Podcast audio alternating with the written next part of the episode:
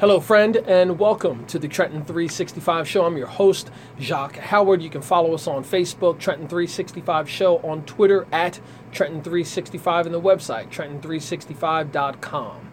In the studio with me, oh, let me back up. WIMG 1300 on the AM dial is where you are listening. And if you're watching, it's over WPHY Channel 25 covering Mercer County, New Jersey.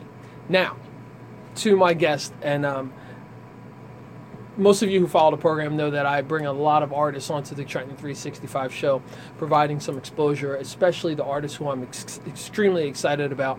One of them I have in the studio with me. I have a young man by the name of Philip McConell. And I met Philip uh, a little over a year ago um, uh, at one of our local watering holes. And I noticed that he had on a sweatshirt that I thought was quite interesting, similar to the one that he's rocking tonight.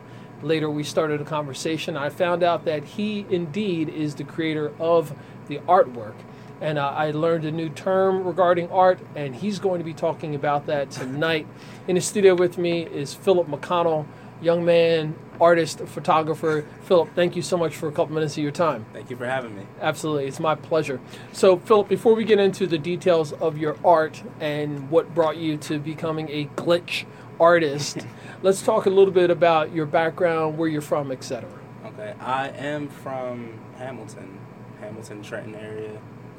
Grew up in Trenton with my mom and, well, my mom and dad, but her grand, her mother had a house on East State Street where I spent. That's pretty much where I spent majority of my time.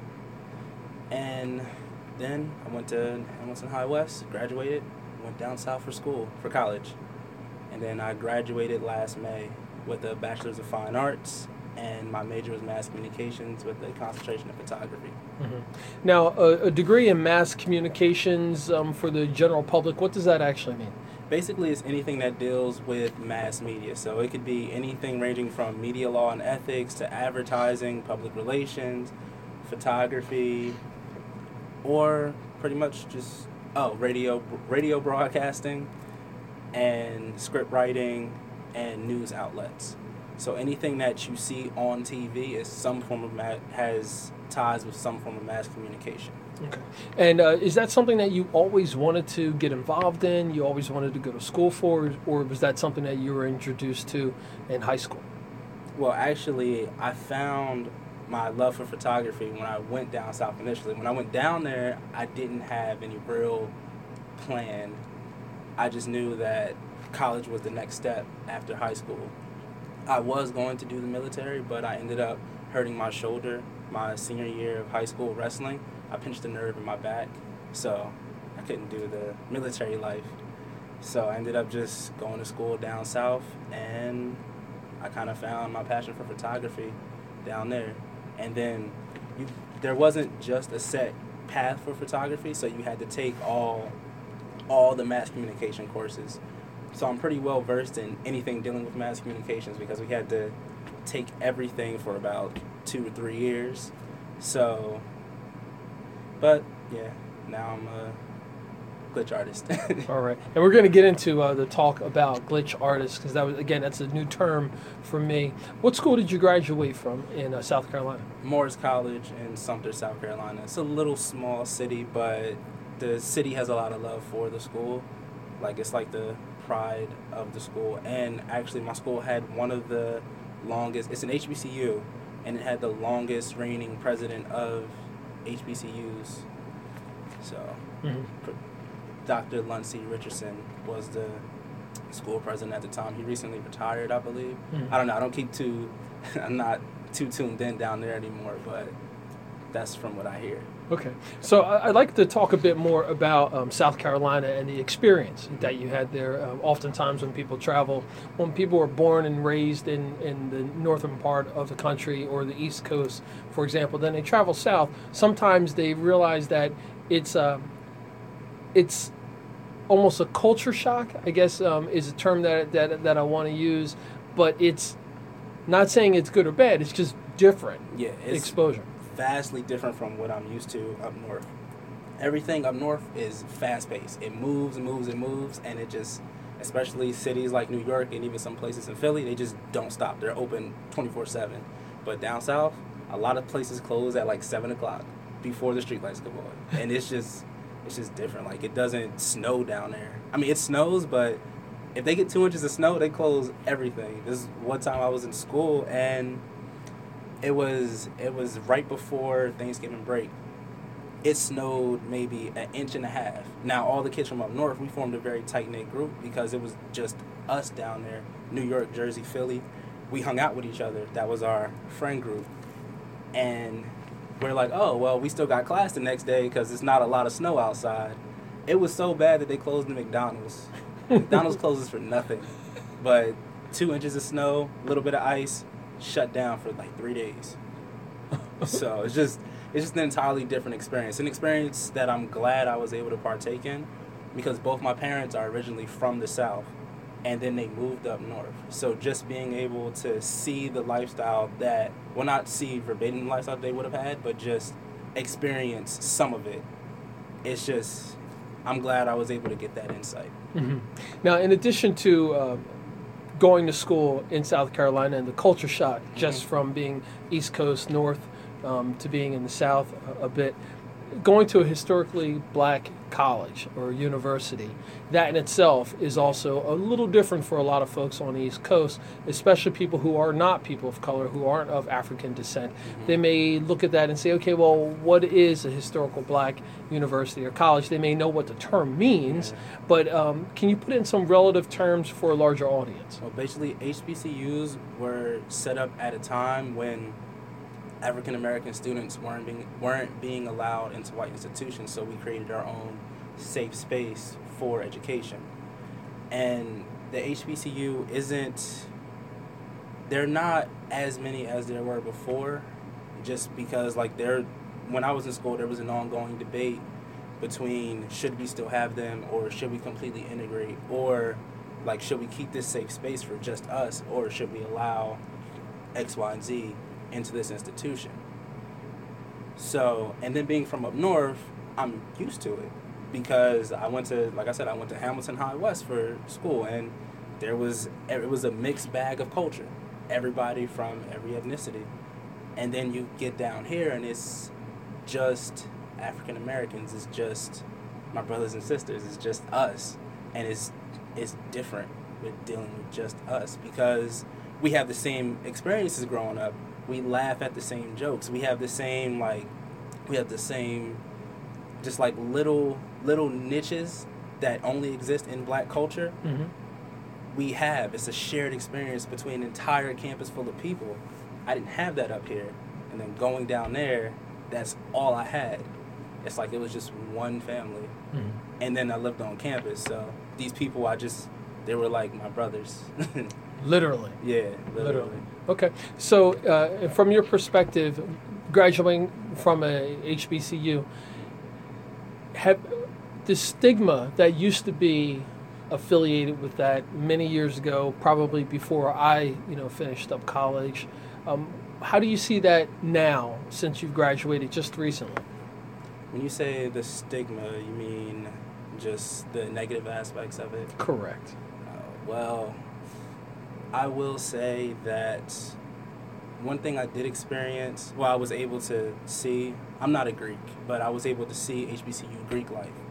And these fraternities and sororities, I watched them do great things for the community. I watched them go out into the community and help it because the city, Sumter, it's not exactly, it's not impoverished, but it's not, it, it kind of reminds me of Trenton in a way. Like I felt like I was kind of home. But I watched them go out into the community and I watched them work with the community. I watched them do after school programs.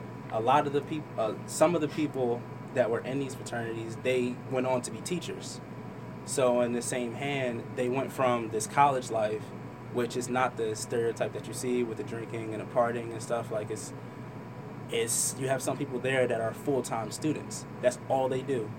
They go to class, go to work, do their work, go to sleep, wake up, repeat next day. Because like we live on campus and there's not much to do out there, so it was the full time life. But people just people like to they tend to take care of each other when put in situations like that.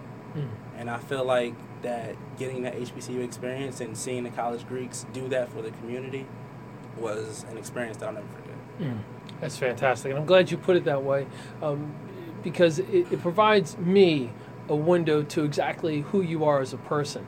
And uh, going back from the time that you and I connected and we met in public and we started to talk, you know, when you meet people for a living and you sit down with them and you talk to them, especially over a meal or something like that, you really get to know a person.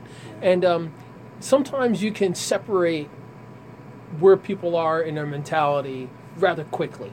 And uh, you were one of those people who I said, absolutely, I've got to sit down and chat with this young man because there's something else there. And there, there's this like really powerful energy that I'm looking forward to uh, getting to know more. And absolutely, looking forward to sharing it with, with my networks and with my audience.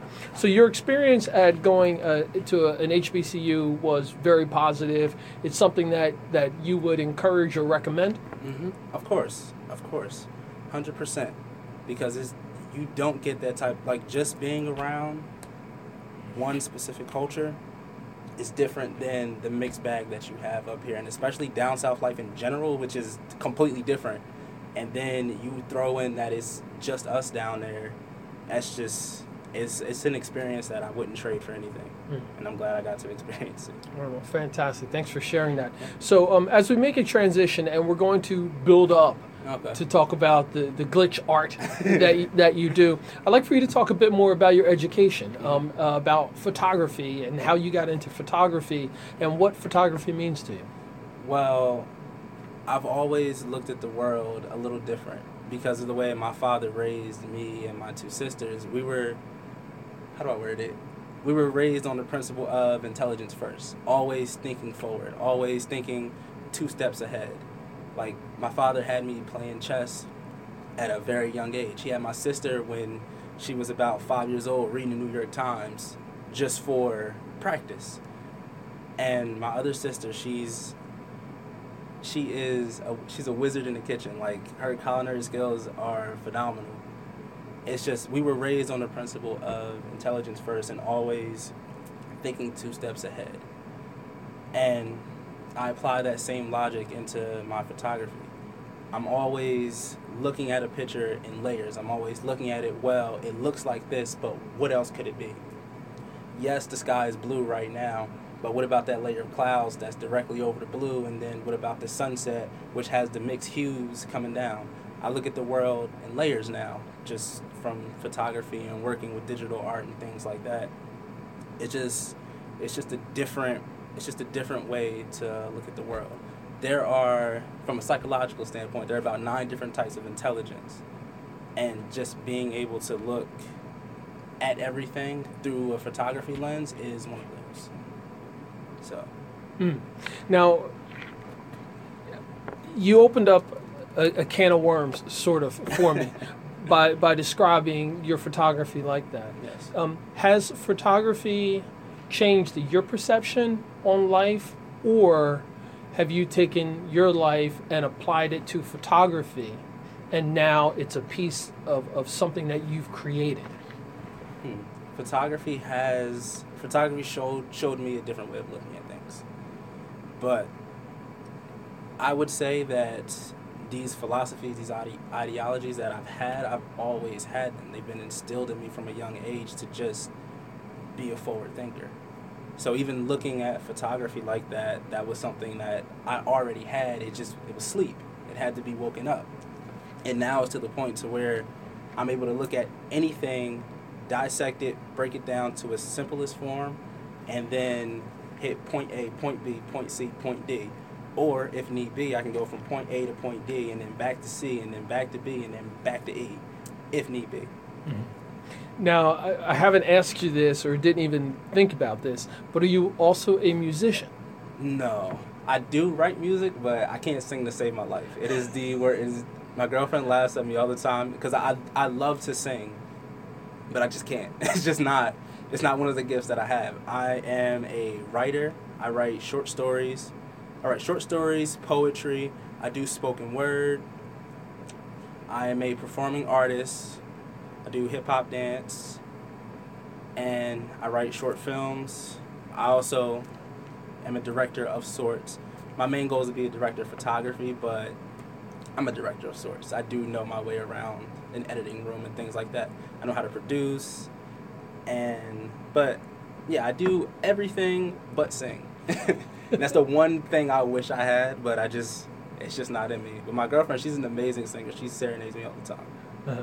Well, I, I, have to say that I'm in that camp too. I love singing, Yeah. um, but I don't sing well at all. Um, I, I think that saying couldn't carry a note that had handles Yeah. was, was meant for me. I'm right along with you. All right. So so back to the the, the idea of the photography. Um, when did you first start taking pictures and knew that this was something that you wanted to explore? just in college. My main goal was to just capture moments because like I have ADHD.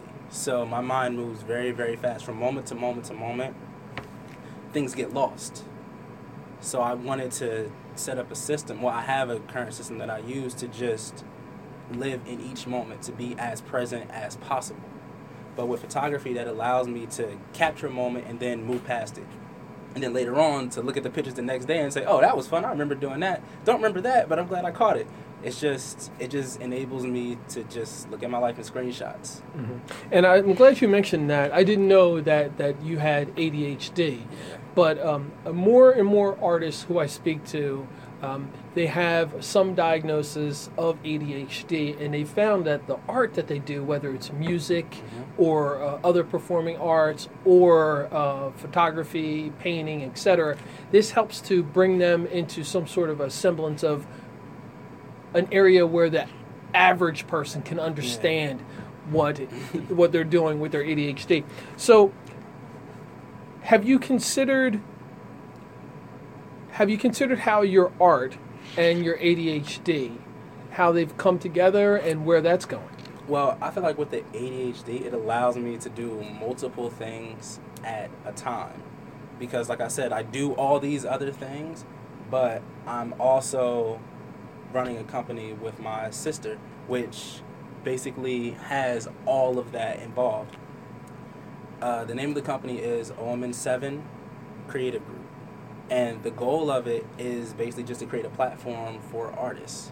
Because, like, when I was, when I started out, like not even a year ago. I had my first show in February, and the only reason I got that show was because Artworks saw something in me that I didn't even know. I didn't even realize my stuff was that far left. I didn't realize it was that different. I just thought it was it was just graphic design.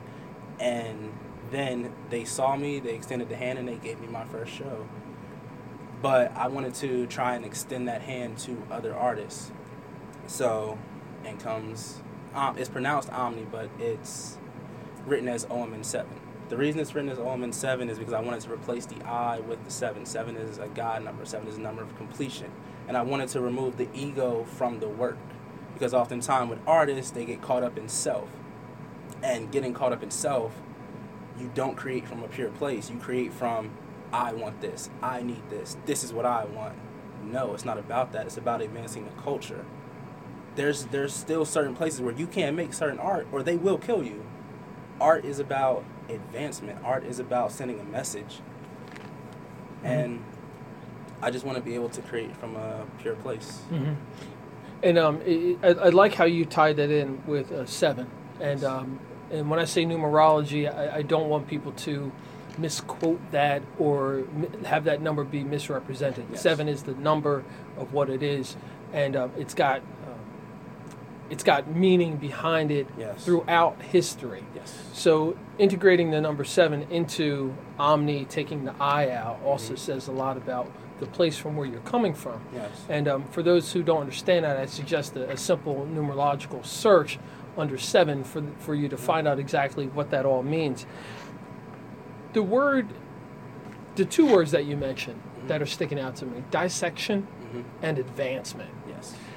So when I hear that, I think, okay, I have something that's whole, but I want to make it better. Yes. And to make it better, I'm going to remove some things, which some people may say that you're you're you're you're changing the creation, but at the same time you're recreating something.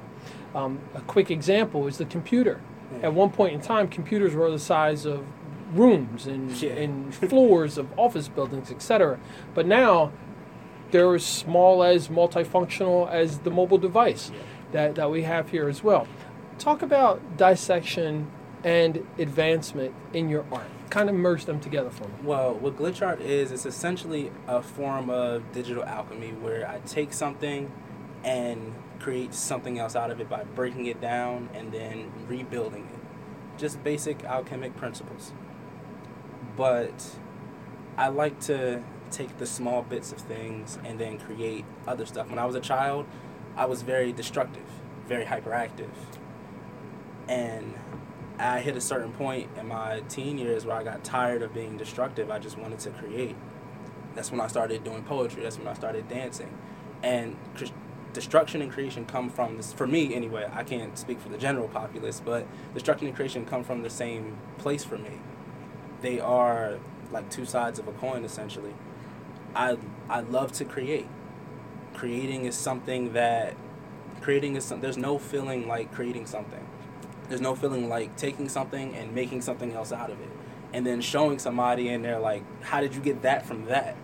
And then explaining the process. So basically what glitch art is is manipulating the code of a picture.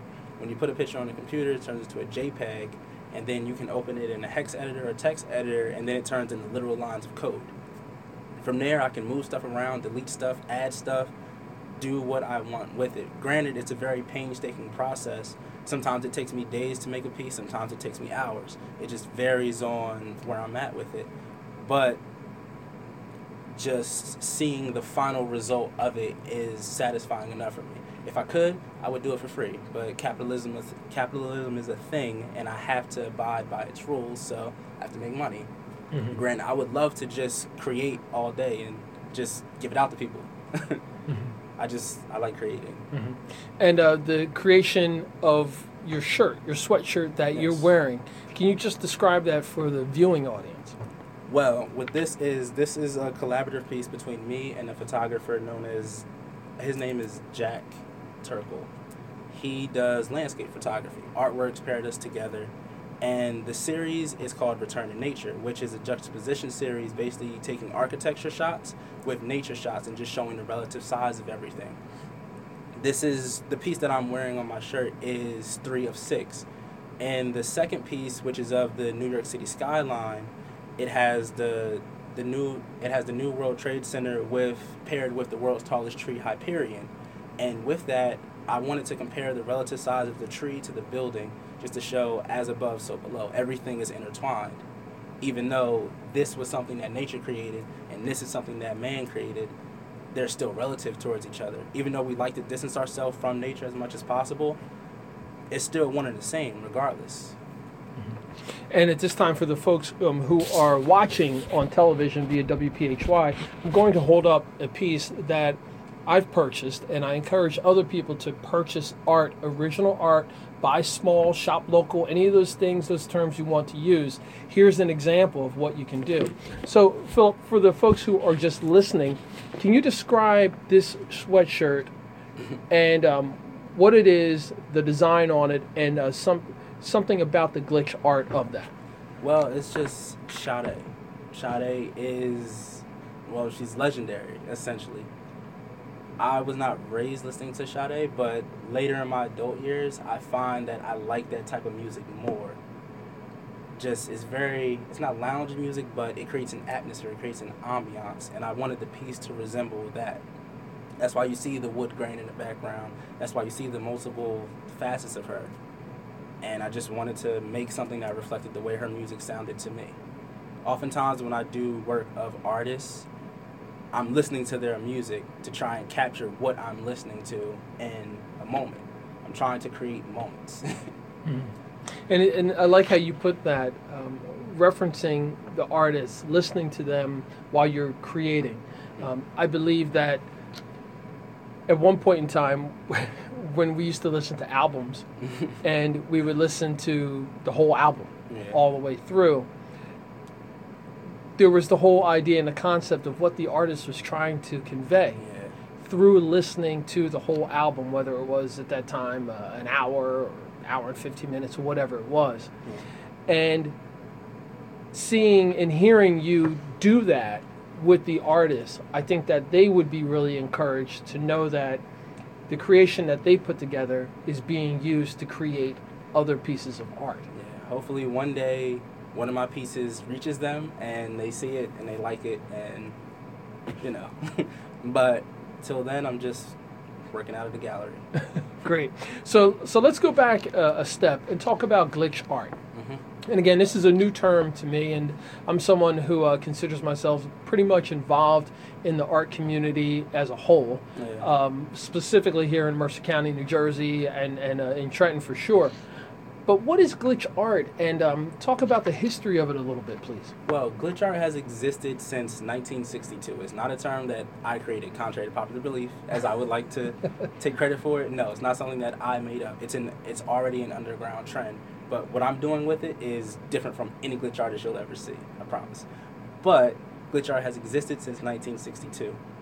And then it was done by manipulating VCR wires to get effects. So what they would do is they put in the VCR tape, manipulate the wires to get like the staticky effect, and then they would record it on another tape and then keep recording, keep that process going back and forth until you had a whole distorted video. VHS distortion, which is pretty much where glitch art got its roots from. Now it's done with text editors, hex editors. It's done with vaporwave. It's even done using what even you can. There's a music program called uh, Audacity. Probably not saying that right, but it's a music program where you can put a picture in it. There's a way to there's a way to upload the picture into the program, and then from there you can manipulate the sound of it. That will the sound it turns into sound waves, and then you manipulate it, and then you get well, you save it and you get an end result. I don't use that way. I'm not a fan of it, but there are multiple ways that you can do this art form. And right now, it's not something that's well known. A lot of people aren't well versed. It's not the first time I've heard someone say like, "I have no idea what this is." So, it's just something that's it's not new, but what I'm doing with it, it is. Now, I'd like, I'd like to go back before we get into more details about glitch art and specifically your glitch art. But uh, you talked about um, text editors, hex editors, etc. Can you just like give an overall summary for the average person what they are? basically uh, text editor is something it's a it's a simple program that can run on any computer and you use it to just create text files. Just simple text files. That's all it's used for but you can use it for other things like putting messages and pictures or doing what i do with it. A hex editor is does the same thing but it's more binary. It shows you the ones and zeros of it whereas a text editor operates in text hex editor operates in binary now, you can also do the same thing with music programs, well, certain music programs. So, these programs are all they're all simple. They're not like anything basic, but what I'm doing with it, is very Mhm. complex. Mhm. Okay, that's awesome. So, uh, in the second half of the program, we're going to get into the details about your specific glitch art, Mhm. and I'm going to encourage folks to uh, check you out. Share your contact information before we go for break. Okay, you can find me at my website, omn7.com. It's omn7.com. Or you can follow me on Instagram, which is me underscore K O N underscore L. E L. Excellent. Philip McConell, glitch artist, will be back shortly after break. Folks, you're listening and watching the Trenton 365 show, and I'm your host, Jacques Howard.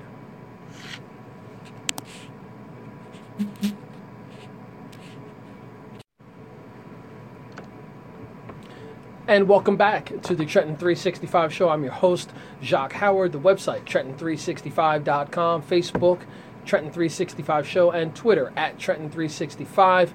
And you're listening over WIMG 1300, the oldest radio station in the state of New Jersey, and the two time Stellar Awards winning station. And you're watching over WPHY Channel 25, covering Mercer County, New Jersey.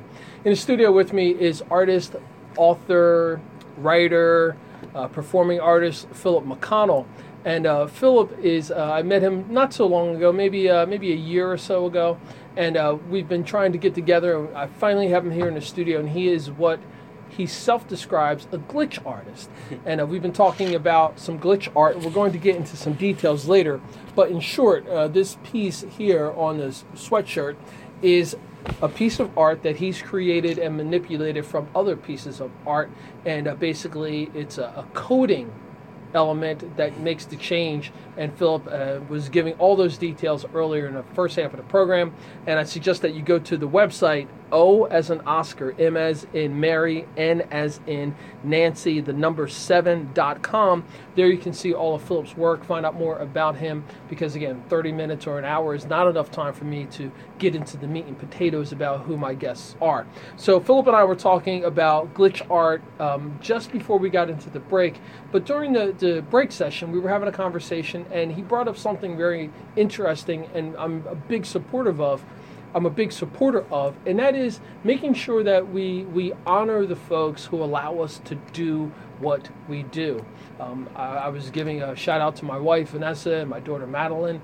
Uh, I'm an extrovert; she's a bit of an introvert, so it works out nicely for us. But everyone has a support system, and Philip wants to share about his. Well, I come from a very talented family, and I was blessed to have very talented friends as well one of my friends, Justin Beckford, he he has the comic book genius to form and he built an entire universe in the manner of like four months. And he wants to be a comic book creator. He's just visually and comic bookly genius. And I have another friend, his name Roman, Roman White. He right now he works he works for a news station but he's a very talented journalist. Just he's able to take a story and then give you his side of point, give you his point of view.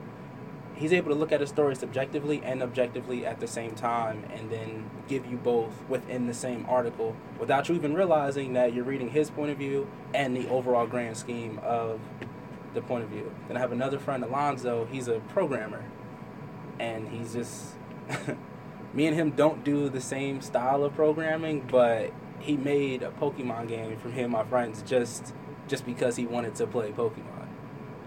And then I have another friend. His name's Ransford. Ransford Quarry. He actually developed an app called Random Notifications. Basically, what the app does, what the app does, it gives you cells and things like that as they happen in real time so you could be driving past a place and then your phone will ding and it'll say, well, there's a sale going on over here if you want to stop and it'll give you email alerts and everything like that. But he's one of the few people I know that developed an app and followed it all the way through, got it patented, trademarked, everything. It is 100% his.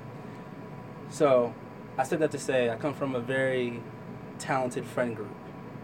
Everyone has their own unique niches, but somehow we work as a unit.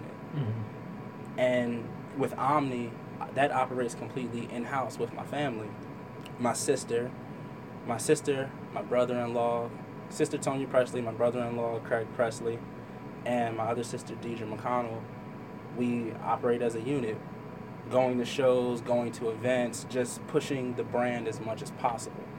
The goal of it was to create something bigger than ourselves. The goal of it was to create something that lasted, was to create something that I could pass down to my niece so she doesn't have to work at a Walgreens. Yes, I still want her to work for what she has, but by the same hand, I don't want her to have to work in resale. I don't want to have I don't want her to have to work for 7.25 an hour because you can't live off 7.25. And I don't want her to have to go through those same things that I went through, same things that my niece Tyra went through, the same things that pretty much any working class American is going through. I want to build something so when she's of age, I can just say, here you go, run it. Mm. So it's interesting how you mentioned um, um, your art, your friends Justin, Roman, Alonzo, Ransford, several family members, etc. And it sounds like there's this cohesion. Like you were all working together for a very particular goal. Yes. Um, and, and, you've mentioned your brand mm-hmm. on multiple occasions. Can you just explain more? again for the for the audience, uh, what what does your brand look like? What does OMN7 omni.com look like? Basically, what it is, it's well, Omni represents everything. It's fashion, music, art, graphic design, literature, comic books. Like it, it encompasses everything I wanted to do because all these talents I do separately, except for music. I don't make music, but I do have a very talented cousin. His name's Zarif, known as Nietzsche Nicole, and he's a he's a local up and coming rapper in the area. But he's something he's something that the website would have been made for just to give him that extra buzz just to give justin a platform to create a comic book and just have it completely syndicated and then we handle distribution all you got to do is create That's all you got to do the goal of omni was to create a platform for for all these other artists that i know because there's not a lot of platforms that exist Sage is a great one. Sage, basically, anybody in the Trenton area, Sage is the one that you go to. But when I first started, I didn't know Sage was because I, I was in the South for six years, so I had no idea about the art scene in Trenton. I had no idea how things ran up here. So when I started, I didn't have any help besides artworks, and then I started this. Not to not to compete with anything. I don't want to compete. I like to work from a completely humble place. I love Sage. I love everybody over there. Mm-hmm. And so, you, so your idea and your vision of your brand is to be its own ecosystem of creativity. Yes, I want to. I want anything that we need to operate completely in house. But if there's someone outside that needs a project done, they come to us. You need wedding photos, we do that. You need a video of your wedding, we do that. You want a personal photo shoot, you need a website, you want a book written about you, you need any you need proofreading, you need music produced, you need an artist for an event. We handle all that. Mm-hmm. Now, it, it sounds to me like that is the new model of economy. Um, this region has been known for many years. Trenton makes, the world takes. Yes. And Trenton is still making and will continue to make, but not on the scale of industrialism where we're actually uh, building bridges and steel and so forth, because that's just not what the current economy is. But there is an opportunity for manufacturing to take place and productivity and an ecosystem or economy like what you're talking about, correct? Yeah. yeah. Uh, the goal is just to, like I said before, make something bigger than ourselves. Just want to build something different. That's fantastic. Okay, let's get back and, and talk about the glitch art. And uh, folks, I'm switching gears purposely because I'm encouraging you to reach out to Philip and have that conversation with him like I did. Come out of your comfort zone, meet this young man, have a conversation with him, hear what he has to say. And I, again, I encourage you to go to the website O as an Oscar, M as in Mary, N as in Nancy, the number seven.com, and reach out to Phil. Tell him you heard about him on the Trenton 365 show and that you'd like to have a conversation with him. And I'm encouraging you to have a conversation with him over food and then uh, you guys can go from there and discuss some different options. So getting back to the glitch art, mm-hmm. and again, I, I want to show um, this is one of the pieces that I purchased from Philip. Um, this is a Sade, who's a, a very well-known um, R&B, jazzy, her own genre musician uh, from from I think she's from South Africa. I'm not sure, but uh, Nigeria. My apologies. And um, she's been a I've been a big fan of hers for many many years. So when I saw that you had done this, I was super excited. And um, so I saw your setup at Artworks Art All Day, which was a couple of weeks ago, Great which event. had you had plenty of artwork up. You had a part of your support system there as well. So let's in the next few moments talk about your glitch art and uh, for the folks who have no idea, how would you explain that to them? Well, basically, it's done by manipulating code. It's just from a programming standpoint. If anything is wrong in a line of code when you're building a website or building something, it won't work. If something is off misplaced, it'll distort itself. It'll glitch essentially. So then taking that principle and then applying it to artwork enables me to show others what the inside of my head looks like. okay. The, the best way to put it. But through this, my style has been when it started out, it was very, very rough because I didn't know how to. I knew I had the pieces, but I didn't know how to form the puzzle but I have a great mentor. His name's Addison. Addison over at Art. Oh, Addison Vincent. Mm-hmm. Addison, Jesse, Lauren, all of them have helped me in some way, shape, or form with developing the current style that I have now. Like, and it's just, it could be small little things like, no, I think this color would look better here. I think this overall scheme would look better if you did this. Just small little things. But through the three of them and just artworks in general, they've given me, they had, they helped me look at it in a completely different way. Mm-hmm. And even, I've even gotten some, I've even gotten some help from uh, Caso on some stuff. Like, Caso has been a big help with everything just looking at the style that he does, like it's phenomenal. And then me showing him something and saying, How can I make this better? And him being like, Oh, it's real simple. You just do this, this, and this. And I'm looking at it like, How did you get that from this? And then he's like, Oh, well, you know, art life. like, Caso's amazing. But between them, they've helped me look at it in a different way other than just the rough style that it was. So it's become more refined over the course. Like this is my first year as an artist. I graduated last May with my degree, and then I had no idea what I was doing. I was working at a car garage, and I had no plan, no rhyme or reason. I just knew I wanted to create. Even talking to my parents about it, they were like, "Well, what are you gonna do now? You have this degree. Go out and get a job." I'm like, eh, but I don't know what I want to do. So, but one thing I've learned throughout this artistic journey is that the universe recognizes intentions. As long as your intentions are pure, as long as you approach something with uh, pure heart, or as long as you approach it with the right mindset, it will work out. Everything I've done over the course of the last year has just been me meeting people and then me doing something and then meeting someone else and then doing something. Like another great mentor of mine who has also come who's also became a great friend, Benjamin Pulowski. Do you know Benny? Mm-hmm. Everybody knows Benny. Mm-hmm. Everybody loves Benny. But Benny has been, he's helped me tremendously just guiding me down the path like, no, I don't think you should make this decision because X, Y, and Z. You should do this.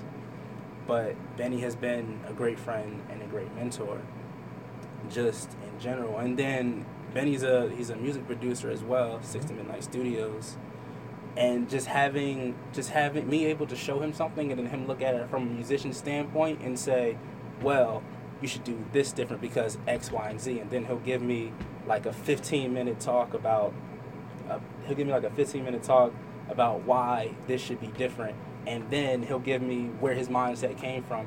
Then he'll give me his thought process so he just gives me the entire breakdown of everything and just being able to look just being able to have someone tell you their thought process and then interpret it, it's just it's infallible. You know, it, it, warms my heart to um, hear you um, mention so many people who I feel the same way. They've done some amazing things, and they are doing amazing things in this region, yep. and uh, that's the whole impetus behind this program, and why I'm thankful for this outlet to be able to share it. Whether it's bringing in new friends like you or, or older friends who have been doing some amazing things we have everything we need yep. right here in the less than seven and a half square miles of Trenton to revolutionize and change perspectives and bring people together. Uh, I was having a conversation earlier with someone talking about um, Trenton. This is truly the birthplace of America. Mm-hmm. Because if George Washington didn't win the Battle of Trenton, there's a very good chance that the country wouldn't look the way that it does now makes sense. and for us to ignore or skip over that history yeah. and then not to think about it from the spiritual standpoint to say what happened and took place on this land hundreds of years ago. And to think it has no it's not relative to what's taking place today speaks to us being naive especially when you have someone who comes from a standpoint like yourself where you speak about humbleness mm-hmm. and the importance of removing I out of the equation and the completeness of the number seven and what that means spiritually. this is more than, than just commentary. This is more than just um, pie in the sky mentalities and, and thought processes. These are things that are happening and they are real Yeah. for a growing number of people who were concentrated in a small area. It's just a matter of when Yeah. it all develops and morphs into something else. And for those of you in the listening audience, I encourage you get in the game, man. Like it, it's been far too long. I don't care how old you are, but this is a grand opportunity for you to experience history and be a part of that history. It's easy to say, yeah, I remember something happening, Yeah. but how nice would it be for you to say, hey, you know, my fingerprints are on that, what took place. As you mentioned earlier, being able to pass something down or to another generation Yeah. and remove whatever that bondage is, whether it's the bondage of being working class or the bondage of having to have a concern about the economics and capitalism and how you navigate this world that we know. But to be able to say, hey, I, I worked to create something and I'm able to change a generation. And that's the whole perspective. And you had mentioned coming to a place from a pure heart and how the universe recognizes that. Mm-hmm. I personally can tell you, I sat in the chair where you are many years ago talking about a nonprofit organization that I was on the board of and how that nonprofit was doing amazing things. And I'm talking about the Isles organization. And that morphed into being asked to do a program here, which has now led to the Trenton 365 show, subsequently another program on another station, etc., and to be able to provide an opportunity for wonderful people like yourself and artists like yourself. Everything comes full circle. Knowledge, wisdom, and understanding. Fantastic. You know, I, I, I don't want to finish the program without giving you the opportunity to share specifically. What you're thinking about glitch art, where it is, what you expect it to be, and to encourage people to get in contact with you. And I'm doing that because I, I think you and I both come from that that that that line of people who are willing or more likely to divert attention from ourselves. Yeah. Just I just want to do the work. So can you just please just take a few moments and share exactly what you'd like to the listening and viewing audience to know? Well, honestly, I like to, well, I like to talk philosophies. I like to talk ideologies. Uh, a friend of mine, Daniel J. Wilson, who is kind of like my best friend from college, and me and him often have this conversation about the future and plans and things like that. My friend Dan just had a son. And now, because Dan's my age, and now he's trying to focus on what I'm going to do to build for my son because it's no longer about him. Now I don't have any kids, but I can see his mindset. So with glitch art, I'm trying to build something. Well, basically, I'm trying to build a house and have glitch art be the floor, have glitch art be the foundation, because it's something so new that a lot of places still don't accept it. Because when you say what glitch art is, nine times out of ten they're gonna look at you like you have three heads, or they're gonna look at you like you're Scrappy Doo. Like, what is this? What is this alien form? I talked to an art historian. She got her major in art history. And now she goes from different galleries to Paris, to Rome. I met her at Art All Day actually. And me and her had this in depth conversation about Greek statues. And then she, she commented on my work and asked what it was. I told her what it was. She said, I've never heard of that. Studied art for five years. I don't know what that is. That does not exist. And then through me explaining her the process and how everything runs, she was able to look at it from a point of an art historian saying, okay, I see where this came from. I see where this is going. I see what you're doing with it. Keep going. Like just little little things like that. And even like the work speaks for itself. When you see glitch art, you see me. There is no there's no one out here doing it. Granted, I like to be as humble as possible, but it's still that fact that there's no one out here that does this art form but me. So when you see that, you see it's automatic. You see me. Uh, when I had after after the show in February at Artworks, I was at Trenton Social setting up because Benny gave me the opportunity just to set up my stuff just so people could see it. It was on a random Wednesday night. And one of the waitresses there said, Oh, I've seen that before. And then she was scrolling through her phone and then she was like, Oh, I was at the exhibit. I recognize that piece. Just small little things like that. During art all day, me and my girlfriend were setting up the pieces on the board. And one of the one of the people that was coming to see the exhibit. She came in, saw it, and said, I've seen that before. I was like, Where have you seen it before? She said, Oh, I've seen it on DeviantArt. So I've seen your work before.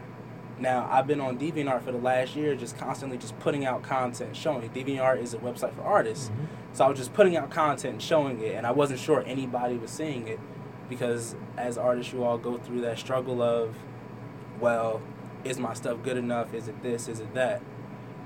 And I actually went through one of those periods recently, and with the help, do you know Anna and Chris from Artworks? Correct. I was telling I was telling them about it, and Chris was like, "Send me some of your stuff. Let me let me see what you're working on. Let me see since you you don't feel like your stuff's good enough. Let me see." And then I showed it to him, and he was like, "This I don't know what you're talking about. You're being silly. Stop it." but just having that type of support moving forward. Now, granted, Anna's amazing. She does a lot of volunteer work at Artworks, and she even got me involved in it too.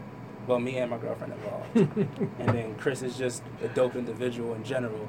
So just having that support from those around me is something that's helped me. Like I'm forever grateful for it. And when I get the opportunity, I'm going to pay. It. I'm going to pay it back because you pay things forward. Mm-hmm. You don't just take and then not give. No, you have to give back. So that's something that I want to get my art to a point to where I'm able to give back. I want to get it to a point to where it has that recognition. Like I've had three shows in Brooklyn this year, one of which I had one of which I had to go to. I had to submit, and then had to go through a process, and then I got, and then they asked me to come out display my stuff. The second two, I was invited. So just being able, so just being able for them to see my stuff and say, "Oh, we want that here. I saw that X, Y, and Z. I need that here." That's that's an experience that not even experience that's a feeling that i could never replace with anything. Like there's there's no other there's no greater feeling than having someone appreciate something that came specifically from your head. Not even from not, not from my hand i mean yeah from my hands but from here just from my head. It's from thoughts to canvas and people like it. And then even my girlfriend has been a big has been a big inspiration. She's an artist as well. She's a poet. She draws, she paints, she sings. Voice is phenomenal. and she's beautiful to boot. So and even having someone even having the ability to be with someone just as talented as you, just as forward thinking as you, she keeps me sharp because she's two steps, so I have to be two steps. so we have to be two steps ahead of each other. So we're constantly playing chess with each other. I wouldn't trade that feeling for the world. But she keeps me sharp. She always keeps me advancing my work forward. Like if I make a piece and I'm not too sure about it, I'll show her and she'll say, "Nah, I don't like that. Do X, Y, and Z." All right, cool. Because I respect her opinion just as much as my own. Mm-hmm. So it sounds like you've got a, a full uh, soup to nuts approach to this um, whether it's outside entities, close friends, family members, uh, college friends. So you've got almost what I like to say is almost like an army of people who are working on this brand and working towards a goal. Um, I'm not sure, and I don't think it's necessary for you to know what that end goal is. But what's next? What's next for Philip McConell? Uh, next, I actually want to make short films. I have, well, me and Dan, we wrote out a series of seven short films. This number seven. wrote out a series of seven short films, and each one, well, the overall subplot is it's going to highlight the brand in different ways. So, like the first film will highlight the music, the second film will highlight the clothes, the third film will highlight the comic books, the fourth film, well, just X, Y, and Z. Like it'll highlight each different aspect of Omni. But that's next for me is doing that project. And eventually, what I want to do long term is, well, art shows. I just like I like showing my stuff to people. That's fantastic. Philip, share your contact information, please. you can find me at OMN7 Team. That is the Tumblr, or you can follow me on Instagram, which is me underscore k o n underscore e l, or you can find me at omn7.com. Feel free to submit. Mm-hmm. What the the website acts as a digital art gallery for myself and other artists as well. So there's some music on there, there's some poetry on there, like it's everything. You can find the fashion, you can find you can find the spoken word stuff. Everything's on there. But, you know, little stuff, baby steps. Baby steps. And uh, events coming up soon? Uh, I have a show December 1st at Da Vinci Art Gallery, which I am a member of. That's in Philadelphia. And then I have another show with Benjamin Pulowski at Trenton Social, First Friday show. And this is my first First Friday shows. The whole theme of the show is Benny takes pictures of people and I'm glitching them. But the goal of the show is to show the history of social, just the history of these people. In these pictures, they're old pictures ranging from when he started working there up until now. So it's history there.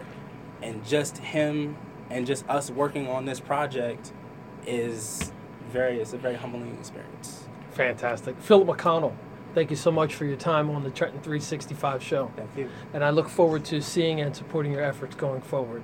Thank you. Folks, you've been listening and watching the Trenton 365 show over the two time Stellar Award winning station WIMG 1300, streaming over our website, WIMG1300.com. We'll see you next week.